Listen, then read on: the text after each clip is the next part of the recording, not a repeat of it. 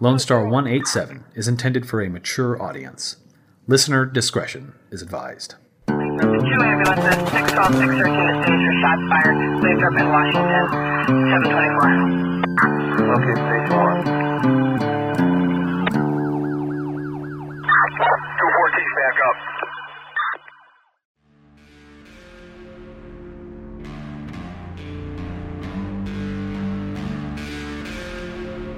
Case File 18 Diamond Bessie.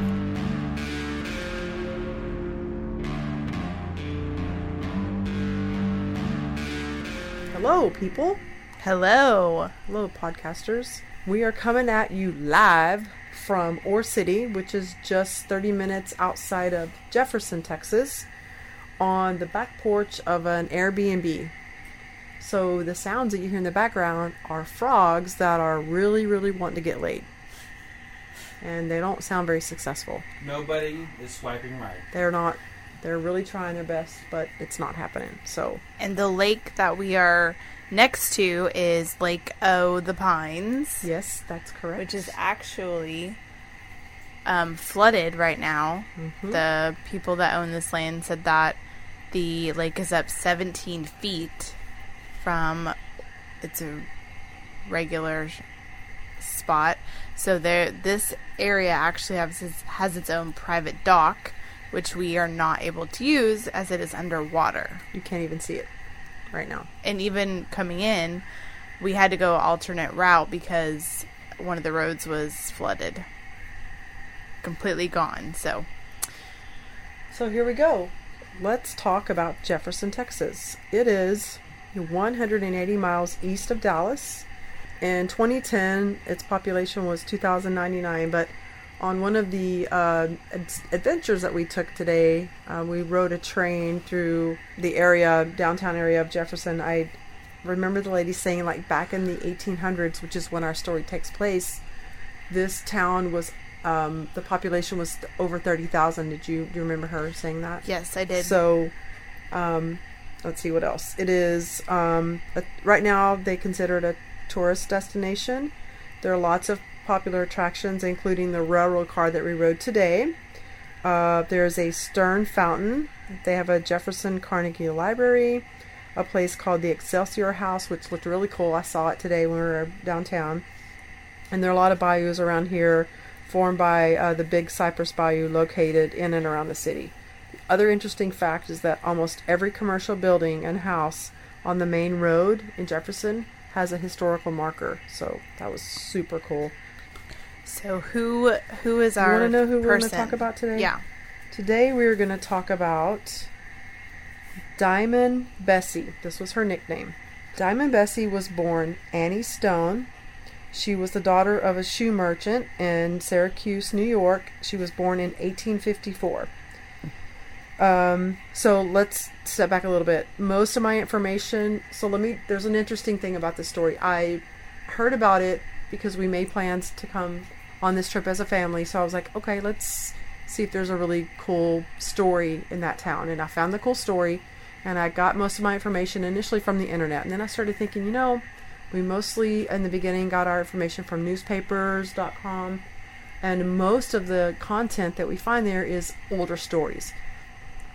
So the night before we left, I decided, you know, I'm just going to go check it out. Well, four hours later, I realized this is where my story is. I'm not going to use the content that I had before that was just from the internet, which is just everyday, you know, current time people telling the story. I wanted to tell it from the 1800s Wow. Okay. uh, speak. So it's, it's a little shocking the way they, and, and almost comical at times, um, the way the newspaper articles read.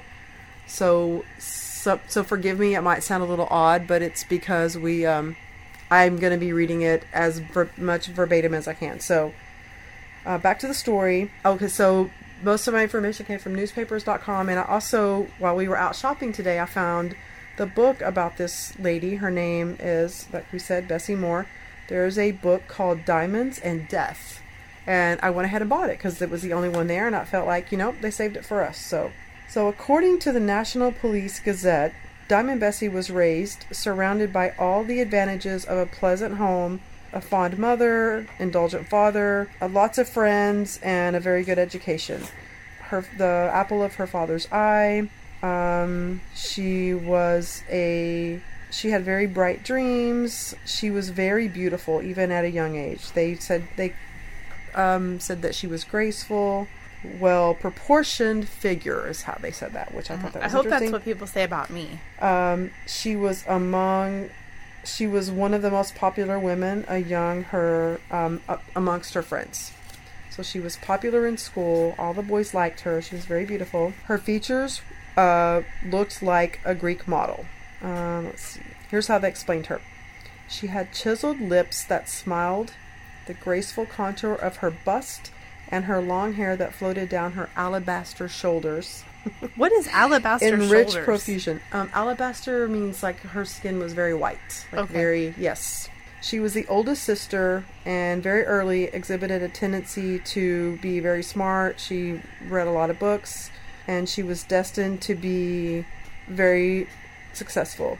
So, among the many admirers of Miss Annie in Syracuse, there was one heartless, soulless young man who, on the most solemn promises ever, breathed into her ear, seduced, and then deserted her after keeping her as his mistress for some length of time.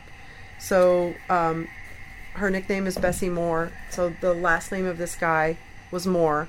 Um, so that's where her her name Bessie Moore came from. Even though they weren't married, because she was so in love with him, she kept his last name. So let's talk about February fifth, eighteen seventy seven. Uh, there's a, a a woman who is in Jefferson, Texas. There is snow on the ground, and she decides that she's going to go into the woods and look for some wood to build a fire. She finds this dead woman laying in the snow off the road that heads towards Marshall, Texas. I know we didn't find that yet, but I'd really like to find that tomorrow. Um, she had been shot once in the temple. Her body was beginning to decompose around the wound, and near her were the remains of a meal. There were chicken bones, breadcrumbs. The breadcrumbs were in like wrapping paper, discarded, and there was a half finished bottle of beer laying close to her. So how old was she? So she was 23. Okay. It's young. Yes, very young. So the body is found on February 5th, as we covered. Okay, so they don't really know who she is yet. Uh, two weeks later, they figure out who she is. The body that they found was, in fact, Bessie Moore. Obviously, they also called her Diamond Bessie. One of the things that this book that I, what the stuff that I was talking about her in the beginning, what they didn't say is that after Moore left her, she ended up becoming a sex worker. So they were in this, and I'm going to read this verbatim because this is how it was in the newspaper. It says, Bessie Moore, the murdered woman, also called Diamond Bessie, was born in Syracuse, where her mother is still living. So this was in 1877. She began her life of shame in Detroit while still very young. From that place, she went to Chicago and for the past four years led the same life in New Orleans. At that place, she became acquainted with Rothschild, a guy named Abe Rothschild, who took her to, to the hot springs in Arkansas. She claimed that at this place, Rothschild squandered several thousands of her money and a number of her diamonds. So, the reason she had this nickname, Diamond Bessie, is that she loved diamonds. So, once she became a sex worker and the guys that she was with knew that she loved diamonds, they would give her diamonds in lieu of Money. her yeah in lieu of money or they would give them to her along with the money because she was so beautiful and captivating and they felt like they wanted to give her something extra right so she always had diamond rings on and she dressed very well she was always very well kept and obviously we already talked about how beautiful she was obviously because sex workers can get in trouble and stuff they they move a lot so, she, and they also are constantly changing clients. So she drifted from Cincinnati to New Orleans, New Orleans, Louisiana, and then uh, to Hot Springs, which she talked about already. And sometimes giving her name as Annie Moore, adopting the name of her first love. Um, she could have worked at any one or more of the Hot Springs brothels of the day. Uh, let's talk about the names of some of them. One of them was Hattery Hotel. Another one was West End Hotel. This one was called Piggly Rooms. Oh, jeez. Yeah, Piggly Rooms. um, whose madam was Evelyn Anderson. So it didn't matter where she went; she could find a job. So regardless of where where um, she worked, her life would change drastically when she met a- Abraham Rothschild. So let's talk a little bit about him before we move on to the rest of the story. Um, he was the son of Meyer Rothschild, who was a wealthy jewel, merchant who lived on Fifth Street in Cincinnati. He res- he represented the Rothschild family as a traveling salesman or drummer, which is what they called him back then. So how he? It, tr- I guess salesman slash drummer. No, or- salesmen, but they were known as drummers back then, and I guess because they had to knock on doors to drum up business. Oh, that makes sense.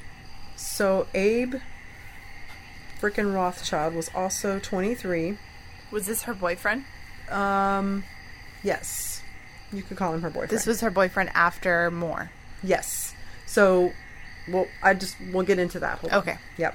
And is a man of firm physique and prepossessing appearance. I don't really know what that means. Prepossessing? Okay.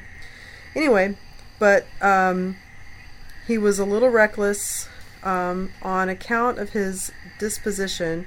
He was sometimes he was sometime before the murder discharged from the employment of a New York notion house. I wish I had read that before because I don't know what a notion house is. I have a notion what the notion house is. I don't know what that means. Um, the year before the murder, he had been disowned by his parents. Thode, what'd he do? Whoopsie, it doesn't say. Doesn't say. Doesn't say. Um, both Abe and Bessie were known to to use alcohol, which we know there was a um, half bottle of beer left by her, so that's no big surprise. And they would also fight sometimes to the point of violence. In December 1875, the couple were in Cincinnati and were seen in public, drunk and fighting. Rothschild was beating his female companion on the street. A young man approached and asked that he stop hurting her, to which Abe pulled his pistol and pointed it at the lad. He then recognized the boy and didn't shoot. Instead, he dragged Bessie down the street, continuing to beat her. They soon arrived at Mrs. Frank Wright's Mansion of Joy. Oh, Yeah, dang. uh, a former place of employment for Bessie, and Rothschild rang rang the, the bell. Miss Wright stuck her head out of a window and called, "You can't get in here. Go away." was the Mansion of Joy closed at the time? Uh, maybe they just didn't want him in there with her. I, I don't really. It doesn't there was say. too much joy going Yeah. on. Yeah, there was a lot of joy. So at at the same time, there was uh, when the no the next year, 1876, when the Republican National Convention was held in Cincinnati. Abe apparently saw the business potential with all of the men coming to town. He demanded that Bessie work as a prosti- prostitute and bring him fifty dollars every day. So he was like, "I'm going to be your pimp, and this is what you're going to do." and that's what it says in whether today's you world. like it or not. He would be known as a pimp for such a business arrangement. When she failed to meet the quota on one particular day, he beat her so violently that he was arrested. This guy's a piece of shit. That's what we know about Abe and Bessie and their relationship. The next day, in the newspaper, we read Abe Rothschild. He is identified as Bessie Moore's murderer. The Jefferson City Hotel proprietor says he is the man. For the last few days, the chief topic of conversation in all parts of the city has been the attempted suicide of Abe Rothschild and his alleged murder of his former mistress, Bessie Moore, alias Diamond Bessie. So he tried to kill himself. Hold up, hold up. Although the finger of suspicion has pointed to him from the moment the statement came from the Jefferson City, Texas. See, it did say Jefferson City. That's why I kept saying that. Maybe it used to be it Jefferson must City. because it doesn't say Jefferson City anywhere we were today. The murder woman was found horribly mutilated in a bayou near the place around the 24th of January. Still, it was not definitely known that he was the guilty wretch until this morning. In the newspaper. Damn. This is why I had to read this.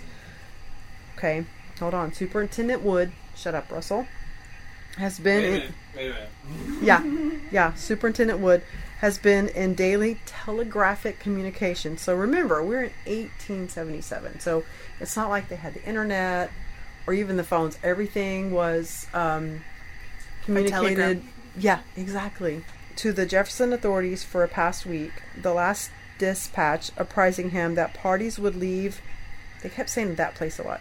That the parties would leave Jefferson for Cincinnati, um, at which time they didn't really know about Rothschild attempt on his life. They were already going to find him. They didn't know that he was getting ready to try to kill himself. So this is what it says. The fact was learned after reaching St. Louis early this morning.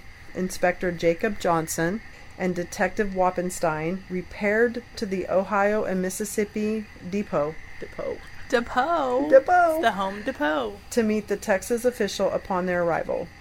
Uh, their names are Edward Guthridge, Esquire, ex Sheriff J.L. Vines, and Dr. J.H. Turner. And Tur- Dr. Turner is the guy that was the proprietor of the Bro- Brooks house, which is where they had stayed. Okay. The party repaired immediately to the office of the chief of police and were met there by another doctor, O.E. Davis, who was the attendant physician on duty when Rothschild tried to kill himself. In answer to the question by Dr. Turner, who, by the way, was also a practicing physician, as to the condition of his patient, here's what this doctor said. This is so crazy. When I was called upon to see the wounded man as he lay in the drugstore, soon after the shooting last Sunday morning, it was my opinion that he was dying. I soon after extracted the ball, which I found to have been flattened out of his contact with the frontal bone. I have this missile in my pocket now. So he decided to keep it in his pocket? He didn't call it an eyeball. He said the ball, which was flattened, I guess, by the shot. Um, uh, I have it in my pocket right now. I remained with him all that night and administered stimulants. I was with him all night last night also. He was troubled with frequent spasms, his pulse vacillating from 42 to 150 beats to the minute. Is that real high? Yeah, like normal people like you and I would be 80, 70 to 90 a minute. Oh, so it's real extreme to really low to really Yeah. high. Okay, And usually that happens if they're in an arrhythmia. right. But where I'm sure was there he was shot? trauma. Where was he shot? he tried to kill himself when he knew, I guess I surely he didn't know they were after him, but maybe he was felt guilty. And did he shoot himself in the head? He shot himself in the temple, but it came out. It he did Came a bad job, eye? and it is my opinion, gentlemen, that he will never leave the bed alive on which he now lies. He may die from the effects of inflammation. So about ten o'clock, uh, Captain Johnson, shut up, Russell. I'm trying to concentrate. In company with Dr. Davis and Dr. Turner, um, went to the residence of Rothschild for the purpose of allowing Dr. Turner an opportunity to identify, if possible, the wounded man to say authoritatively whether or not he was the man who was his guest at the Brooks house. The sick chamber was darkened as usual, so as to give the sufferer as little pain as might be as the party entered. Dr. Turner approached the bed, and at first glance, even in that darkened room, he turned to Dr. Davis and gave a significant sign, shook his head as to say, This is the man. Um, Dr. Davis took a hold of the wounded man's head and was about to show Dr. Turner the condition of the ruined eye. But Dr. Turner would not permit it, saying, Don't cause him to suffer, doctor. I don't want to look at it. Oh my god. This twisted. But how is it that they're able to look at him and know that he's the one that shot her? Just because they're trying to verify his identity? Well, Dr. Turner is the one that was at the Brooks house where Bessie and Abe checked in. So he was able to look at him and say, Yes, that's him. That was the last person that was seen with her alive. Yes. I see. Okay. Um, actually, he says, I knew him in a minute. Although his mustache has been cut off since I saw him, I knew him by his lips as much as anything. He is the man we were after. Did they shave his mustache I off guess- I guess because they had to. He shot himself in the face. Guess so. Off with your mustache since you shot yourself in the eye. From that moment, Abe Rothschild was regarded as a murderer, and steps were at once taken to have him removed to the city hospital. Three Texas gentlemen, under the escort of uh, Detective Wappenstein and a star reporter, called upon Colonel Jones, who was the superintendent of the hospital, said, We are going to take him into an ambulance and take him to Texas. But the superintendent said, it may be proper to state right here that Dr. Turner's opinion as, as to the condition of Rothschild differs materially from that given by Dr. Davis. Of course, we're sure that he's going to survive given his injuries. It's not that bad. So I think think the doctor is the Dr. Davis is trying to make it sound like he's like about to die so they don't transport him to prolong mm-hmm. Mm-hmm. Him going over there and being uh, put on trial. But given the awful crime that he's been com- been That he's accused of, you think exactly. that he'd be like, take his ass. Right.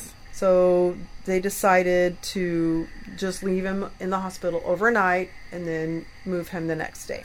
So he didn't shoot his brain at all. He just shot his eye. He's yeah, he pointed to the temple and I guess maybe he'd been drinking. Or said he didn't really want to die. shot. He just wanted to. Maybe he I don't know. But it didn't go into his temple. That boy ain't gonna die. He just lost an eye. He's so dumb. Yeah, exactly. So dumb. You are I guess so dumb. they were trying to say infection. Anyway. So, in order to make sure that this was going to, that nothing shady would happen while he was staying in the hospital, they got um, Colonel Wood, I wrote, damn it, Russell, and requested Dr. N.P. Dandridge to visit the sufferer and give his opinion as to whether it'd be safe to move him. He said he'll be fine. The wound is not fatal and he will recover if given proper treatment. So 24 hours was suggested, which is what they did. They had more conversations with Dr. Turner. He said that during the stay with Rothschild and Miss Moore at the at his house in Jefferson, no one was suspicious that they were other than a man and wife in public. Um, he conducted himself like a gentleman, and her actions were characterized by the utmost decorum. but that when alone in their room, he was heard to abuse her most shamefully.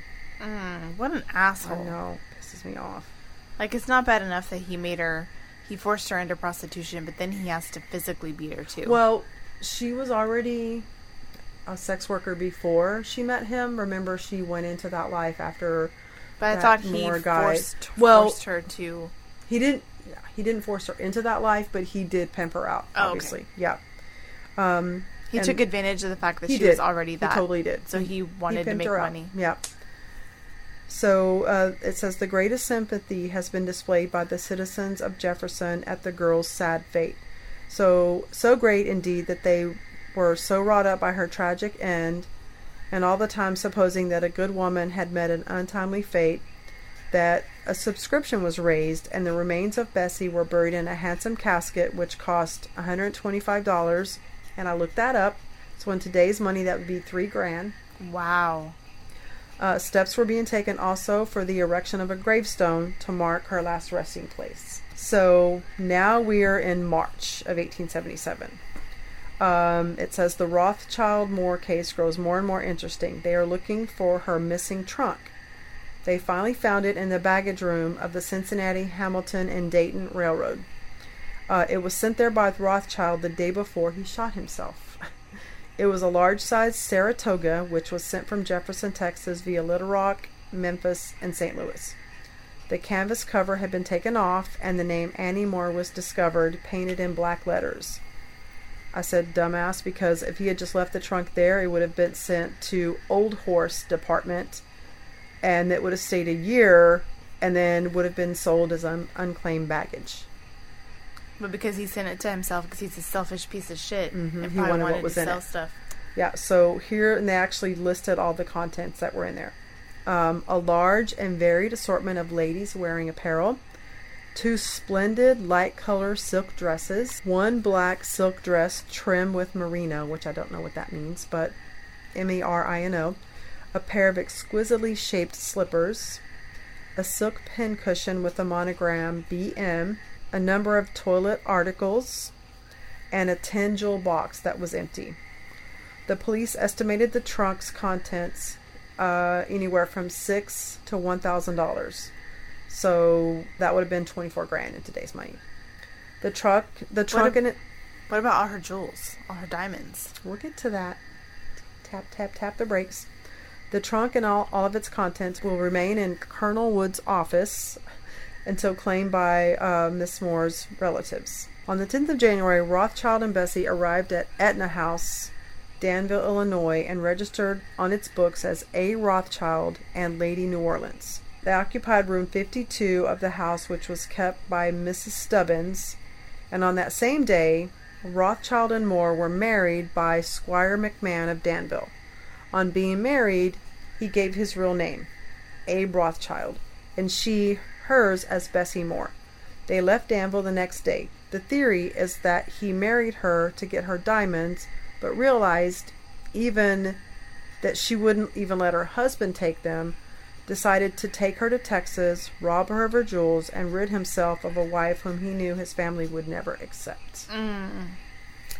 Now, is he- there's a lot of controversy over whether or not they truly got married, but this is um, one. And I in this book there is a picture of a marriage certificate. I really didn't get a chance to look at it very thoroughly. So, okay, there is a copy of a marriage license here. It's kind of hard to read, but I'll post it with the the pictures. All right. So he he doesn't think that his family would have accepted her because she was a previous sex worker, mm-hmm. even though he forced her to do it even when they were together. Let's not forget that right before he left, or right before he um, met her, he had, had been disowned by his own parents. So they were brought not really ex- uh, very accepting of him at the time. So I guess he was considering if he brought her back, then he really, really wouldn't be accepted back into the family, right?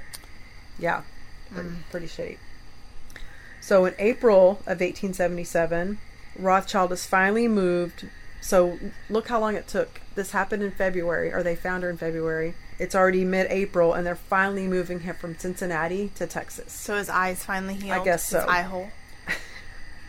His counsel used all procrastinating means at their disposal to wear out the patience of the Texas authorities. so I couldn't find anything until September.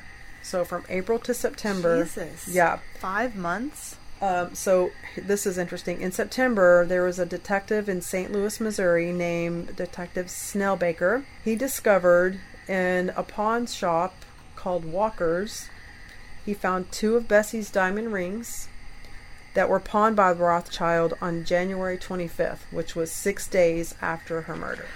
Oh no. Um, the receipts will be used against him at trial. Good. They had his name all over them. Good. Okay, so now we're in Too January. bad he can't see it coming. No shit, piece of shit. So January 1878, they're trying to get a trial together, but it's postponed until April. That's January 1878. So 1878. that's a that's a year after she's been killed. Mm-hmm. It's already been a year. Okay, and then it goes cold again, January 2nd, 1879. So almost two years. Mm-hmm. He is finally on trial in Marshall, Texas, and has been convicted of murder in the first degree. Amen. Malice, Yes. malice, malice. Malice, malice, malice. Okay, hold up, hold up though. January 16th, the motion made for a new trial by the defendant was overruled and notice of appeal was given to the courts, resulting in another year's delay. Slowly but surely, the hand of justice closes upon the defender. And I'm reading this verbatim from the paper in 1879. In the lonely seclusion of his prison, memory will summon him to his sin burdened soul the pale image of Diamond Bessie rising from her gory bed in the woods, and the diamonds that tempted his cupidity with intensified light will burn into his brain with an unquenchable fire, giving him a taste of what it feels like to be lost. Damn. Isn't it crazy? The stuff they like, the So words poetic. they used, and yeah. Like you can't write that stuff now. No. All right, so now we're to January 23rd. He's been granted a new trial by the Texas Supreme Court. Fucking Texas. Why do Mhm. we do that? Actually, one of the articles I read said, and this was in the, something about that's how it is in Texas or something. I didn't really like that, but that's what they said. May 1st, 1879. He is now before the Court of Appeals, but they condemned him to death by the court. July 30th. There's an effort being made in the Court of Appeals in Marshall, Texas by Honorable D.B. Culberson to habeas corpus Abe Rothschild in order to have him admitted to bail until the appellate Appellate. Ap- appellate appellate I know he's gonna leave that in there shit the court site in Tyler Texas in October so a little bit about this Culberson guy he is a very very was a very good attorney in these days like similar to like um, who was OJ Simpson's attorney and some of the really good ones that we had some of the salty ones Didn't Racehorse him- Haynes Didn't they call him the Dream Team? Yes.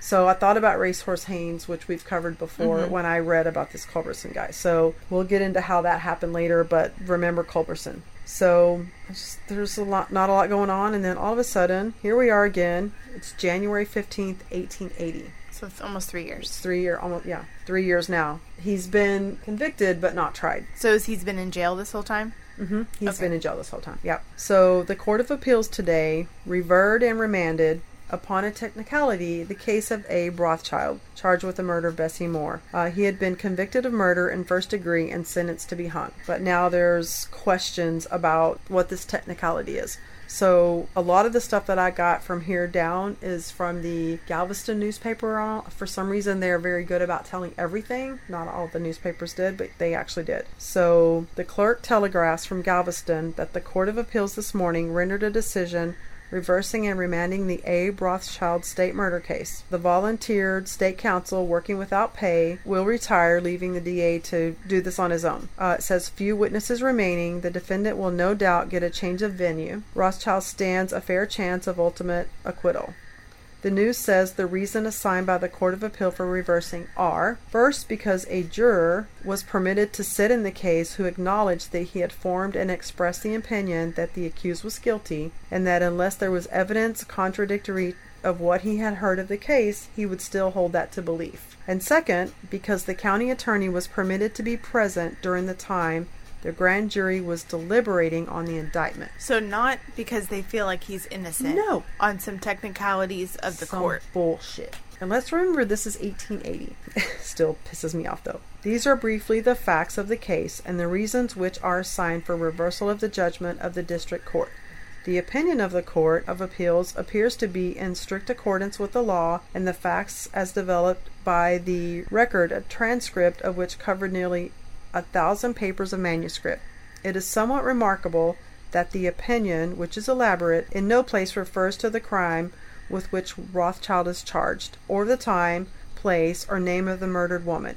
It is almost incomprehensible why irregularities such as these, cited by the Court of Appeals as reasons for remanding this case for a rehearing, should ever be permitted. In a thickly populated county like Harrison, there should have been little difficulty experienced in finding at least one more man with whom to fill the panel without insisting upon placing the jury, who frankly avowed a freely and freely expressed in belief in the guilt of the accused. It may seem equally un- unintelligible to the unprofessional reader why other than members of the grand inquest should have been permitted in the room while the jury was deliberating on an indictment.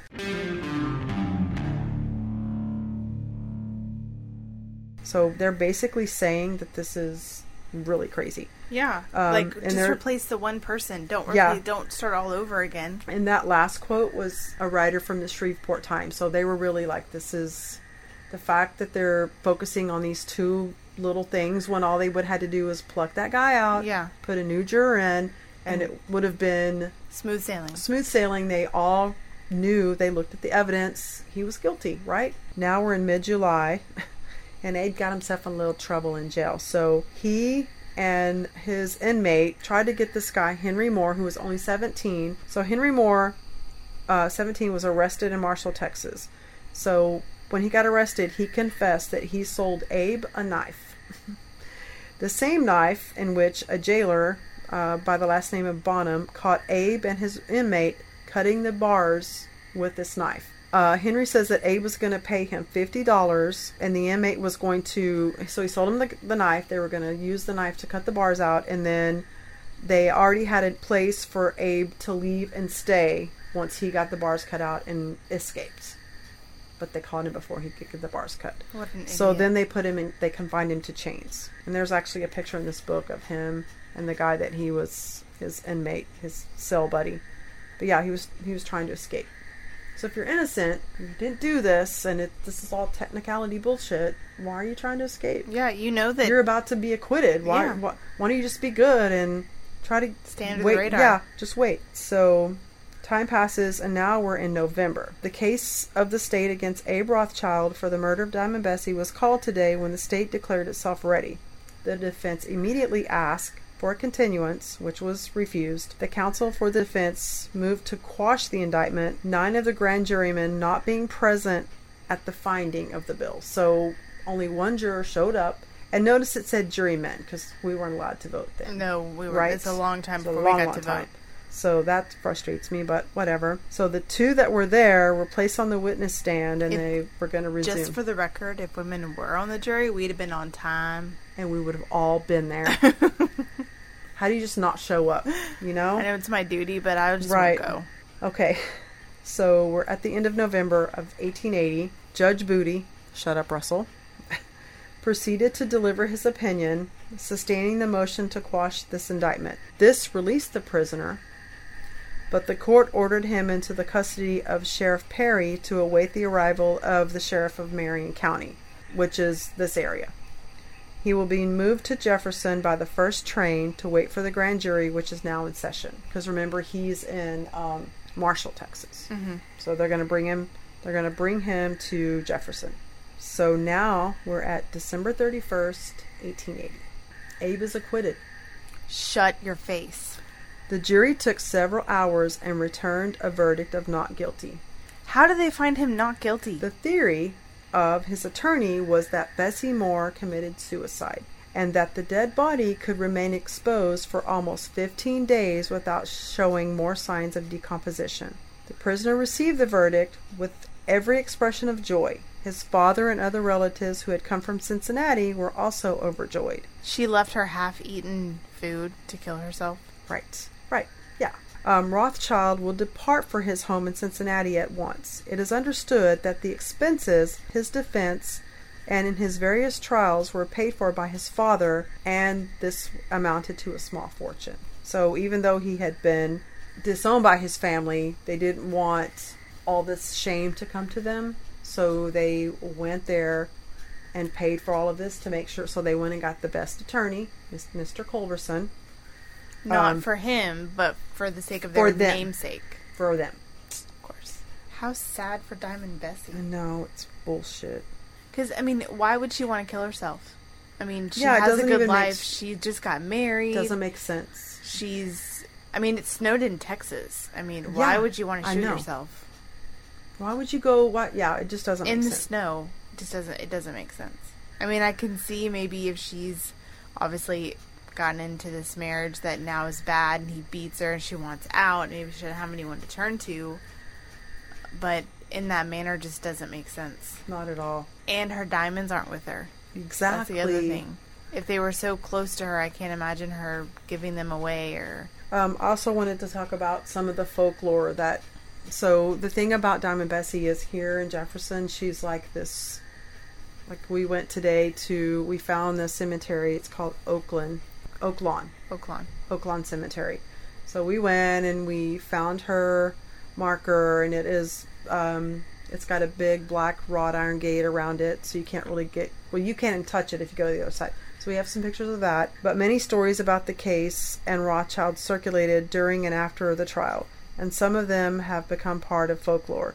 Several rumors concerning the jury were heard. It was said, for instance, that 12 $1,000 bills, this sounds like bullshit, but 12 $1,000 bills were lowered into the jury room during deliberations, and that all 12 jurors met violent deaths within a year of the trial. Now, I didn't see that in any of the newspapers that I read, but uh, the rumor that a hack was waiting outside the door of the courthouse and that the verdict was not announced until after the train whistle blew um, has not been substantiated. Nor has a rumor that Rothschild was later imprisoned on a 20 year sentence for grand theft. Although there I did see something about him getting in trouble after and I'll read that later. The popular rumor was that Bessie was pregnant when she died, but that was also never proved. Um, in the 1890s, a handsome elderly man wearing a patch over his right eye asked to be shown the grave of Bessie Moore. Upon seeing it, he laid roses on it, knelt in prayer, commented on the goodness of the citizens to provide a decent, decent burial, and gave the caretaker money for the care of the grave. Folklore also says that this was a one of her male callers that would visit the grave. In the 1930s, a headstone mysteriously appeared on the grave where none had been before. And in the 1960s, the Jessie Allen Wise Garden Club built an iron fence around the grave, which we saw. In 1941, E.B. McDonald admitted putting up the headstone because it had not seemed right for Diamond Bessie to sleep in an unmarked grave. Thus ended one of the mysteries surrounding the case. The case, still officially listed as unsolved, attracts many investigators and lawyers to this day. Furthermore, since 1955, they have this thing every year in early May where they reenact the whole thing. It's super cool. Oh, it sounds so Yeah. cool. Um, after the acquittal, that piece of shit returned to Cincinnati. I actually have that typed here, um, and continued his life of crime. His later exploits include posing as a wealthy businessman in several southern states to acquire large quantities of jewelry on credit and then quickly leaving town before being discovered. Uh, while he was in jail, um, his cellmate was Jim Currie, which was a railroad employee who had shot two actors, killing one. The surviving actor was Maurice Barrymore. I'm pretty sure related to, or not directly related, but Drew the Barrymores, like mm-hmm. Drew Barrymore. And the one thing I found interesting about hers is when you look around the whole cemetery, there are many gravestones that are that have a wrought iron fence around it. But hers is the only one that is full cement slab. Yeah, that's true. All the others have grass. Well, no, there were a couple of others, like the one that we saw that we took the picture. Yeah. That one was all cement. Like hers was the only one I saw that was surrounded by wrought iron Oh, and it oh, was yeah, cement. yeah, okay, It's yeah. very interesting to me. Yeah. That they didn't put grass on top of her. They put a cement slab on top of her. I mean, the oldest, I think the one that I saw that was the oldest was like 1813. So it's a very, very, very old cemetery. Mm-hmm. So, and, and we even saw a new, like a Yeah, a brand new, yeah. because Russell was saying, well, I don't think this is, maybe Yeah, it hasn't we been went to the wrong gate. We, but we saw that new one. So it's still being used. Yeah. So maybe, maybe it was just I don't know. I, I can't explain why, but I, I do agree. It was odd that it was All cement. unique in that way. Mm-hmm. So I, di- I wanted to go back and talk a little bit more about the Culberson guy, right? I found an article about him. He was also a congressman before, but he was very successful. He defended 114 men that were charged with murder. He has never had a client hung. Only three of them were tried by a military court and sent to the penitentiary, so most of them got off. He subsequently secured their release. If you were to ask him which he regards as the most remarkable of his cases, he would say the Rothschild. He said it was strange illustration of the unreliability of expert medical testimony because that's what he was cleared on. When the officers entered the room to arrest him, he drew a pistol and shot himself in the head. The aim was bad and the bullet knocked out an eye instead of the brains. And this is exactly what the newspaper said. Oh my god. Yes. Okay, so what they kept they were focusing on the level of decomposition that her body had. They they kept trying to say um, it wasn't decomposed enough for it to have been him. That's what the medical professionals kept saying, kept saying, kept saying. There's no way. There's Was no there way. a gun laying next to her body? The gun was not there. Okay, The so how did she kill herself if the gun wasn't That's there? a great point, right? But this attorney, obviously, he was super good because we just read his stats. He's just lucky that he didn't kill her in the next century because with our science, we would have been able to figure out whether or not that gun that he shot himself with was Yeah, the they same don't really gun. talk a lot about the gun in anything I found, which is It is very weird that- interesting. Because if they were able to tell the same gun, if they could at that time, the same I don't think they could have no done that. was And- shot by him that was her. Then obviously he had to have done it. So he got lucky that he killed her in last century. Yes, absolutely. Um, the sole defense was that Diamond Bessie could not possibly have been shot on the day Rothschild left Jefferson because if she had been decomposed, it would have been further advanced on the day the body was discovered. She was also laying in snow. There's so wouldn't that that, too. preserve the body more? You would think so. Doctor after doctor went on the stand and sustained the theory of that defense.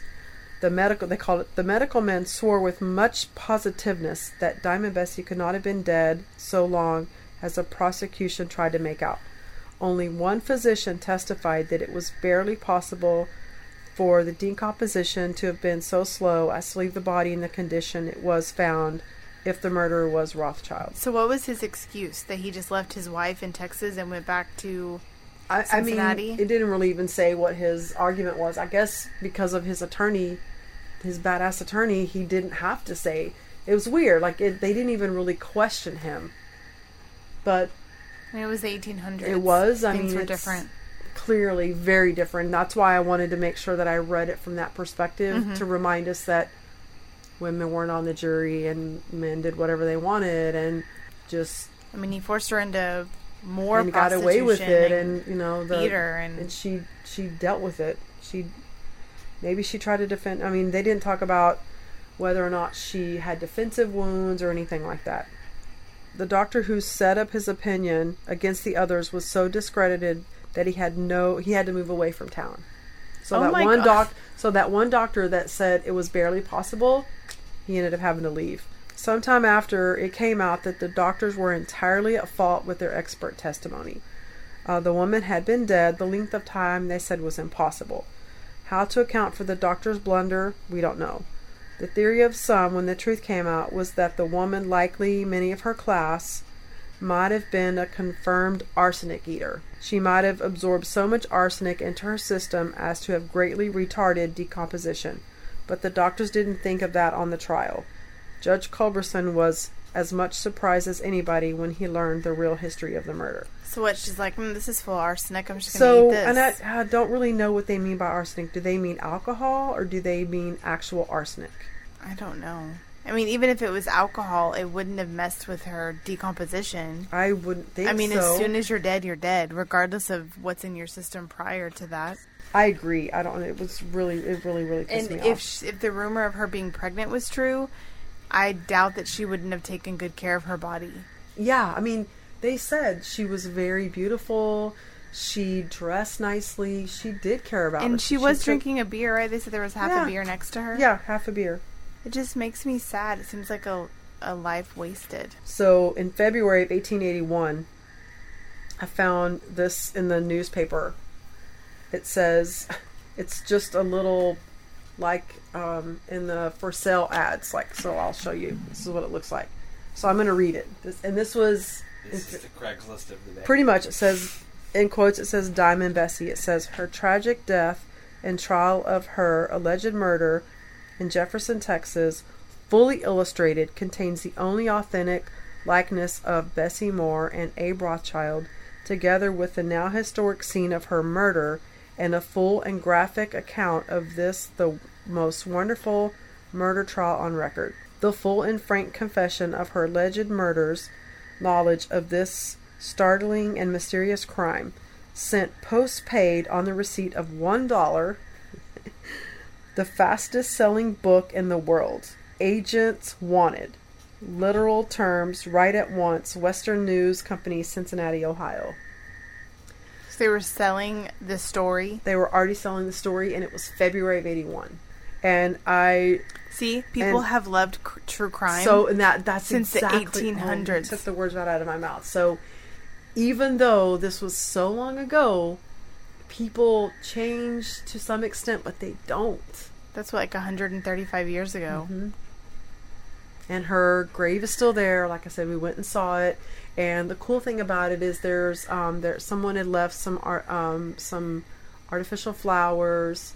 There was um Some beads, like Mardi some beads, beads. like um, hanging over the gate, and there's money. People have put money, and there's like um, other break kind of bracelets and stuff. Like people, it amazes me that there's nobody alive anymore that that was alive during this time. But the legend and the story, people still go. And like I even I put a dime on there. I was like, "Give me a call if you want to give me a call, Bessie. I'll Yeah, talk right. to you." You know. Um, and Callie, Britney's daughter, left. They um somebody bought her some of we those went really to pretty the, stones. Mm-hmm. Yeah, we went to the antique store or the no, the Jefferson General Store, And- and she found this big table of rocks, and she picked out, and she found the one that she thought would look like a gem. It was gold, mm-hmm. and she felt like that's what she should leave. So she left it there. yeah, so little little girl Yep. was even touched by it. So it was really cool uh, that people still go visit. And I know they have some tours. And in fact, while we were there before we left, one of those little golf carts with a bunch like like a eight seater golf cart was there, and I'm sure people were that they were there to see her. So people go and see her a lot. And so there actually also was um, legend that her trunk was cursed. Um, over the years, the tragic tale of Diamond Bessie has launched many tall tales, which isn't a new phenomenon. It started with the murder itself. So, at three years after the murder, uh, there was a story in the New Orleans Times talking about Diamond Bessie's trunk, a relic of celebrated tragedy. At a store in, on Baronne Street, just adjoining Grunewald Hall is a lady's sole leather Saratoga trunk of the largest size, which, although entirely inoffensive in itself, and perhaps as negative a combination of sole leather, steel springs, and linen as the average receptacle for feminine apparel, is nevertheless, by association, not without its history. The trunk was made upon the order of a very handsome young lady who called at the store and gave specific directions as to the arrangements. She appeared to be an affluent in affluent circumstances. I guess that means she had a lot of money. And did not object to the price, which was a hundred bucks. The money was paid and the trunk sent home. Its owner proving to be Miss Bessie Moore, a young woman of pronounced beauty. It appears that she found that the trunk was not entirely to her satisfaction and sold it back to the store. she left the city for Jefferson, but wait, that doesn't make sense because he had the trunk. Maybe she got it. Maybe she got a uh, different A one. different one? Oh, maybe that's it. The trunk was sold to a gentleman who had it thoroughly repaired. Before this, the gentleman had paid for the trunk. He also committed suicide. Ooh. It is now for sale and, of course, is considered a prize inasmuch as no one who has had anything to do with it except the maker has not died by violence. Isn't it bullshit, though? It is bullshit. It That pisses me off. There are too many of these stories like this. and it's just sad that she's murdered and then just left. And then even if he didn't do it, why isn't he upset that his wife was murdered? Why doesn't he want to know who, Who did, did it? it? And why is his wife? Yeah. How did his? How was his wife found dead? You know, and even if he was a prick and just saw her as someone that made money for him, the want for him to want more money and the feeling of losing his wife that made him money, you think that alone would also infuriate him and want to know where his wife is, as far as like who did it and who took his wife from him. Yeah. What a I dummy! He totally shot agree. his damn eye out.